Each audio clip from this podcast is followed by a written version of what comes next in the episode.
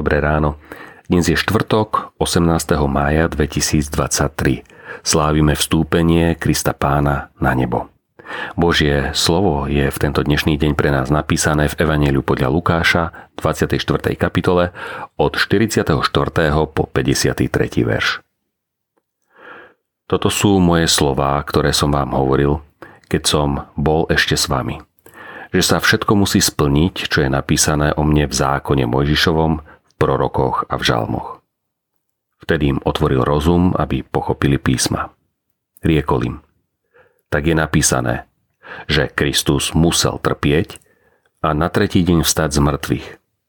A že sa musí kázať v jeho mene pokánie na odpustenie hriechov všetkým národom, počnúc od Jeruzalema. Vy ste svetkovia toho. A hľa, posielam na vás zasľúbenie Otcovo. Vy však zostaňte v meste, kým nebudete vystrojení mocou z výsosti. Potom ich vyviedol von až k Betánii, zdvihol ruky a požehnal ich. A keď ich žehnal, vzdialil sa od nich a bol unášaný do neba a oni sa mu poklonili a vrátili sa s veľkou radosťou do Jeruzalema a boli stále v chráme, chváliac Boha a dobrorečiac mu. Amen. Vzdialil sa od nich a bol unášaný do neba. Ako to vlastne bolo? V skutkoch apoštolov sa píše o oblaku, ktorý im ho vzal spred očí. U Marka sa v Evaníliu nehovorí nič o oblaku, ale len, že bol vzatý a sedí na pravici Božej. Dôležitejšie sú však slova, ktoré nasledujú potom. A učeníci išli a chválili Boha. Dobrorečili mu, mali veľkú radosť, kázali všade evanielium a pán im pomáhal a potvrdzoval znameniami ich slova. Neskutočný protiklad k udalostiam, kedy im bol Ježiš vzatý spred očí prvýkrát. Vtedy, keď bol vložený do hrobu po jeho ukrižovaní. Strach, bolesť, neistota, zatvorené dvere a žiaľ apoštolov v tomto prípade vystriedala radosť, dobrorečenie, pokoj, nádej, viera, evanielium o živom Kristovi.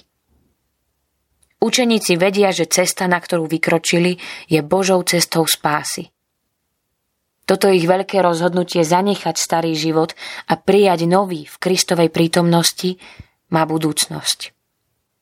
Je to dobrá budúcnosť pre všetkých, ktorí zanechajú svoje staré životy a príjmu ten nový.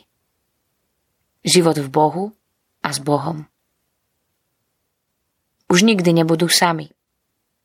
Vedia, že ich pán vstal z mŕtvych a sedí na pravici Boha Otca.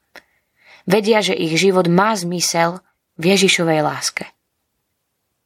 Dôverujme pánovi a vykročme s ním aj my dnes. Pomodlíme sa. Bože, ďakujem Ti, že sa môžem vzdať starého života plného sebectva, klamu a žiadostí tela. Daj mi precítiť Tvoju lásku a naplňaj ma spravodlivosťou. Oživuj vo mne ducha a posilňuj ho. Amen. Zamyslenie na dnes pripravil Belo.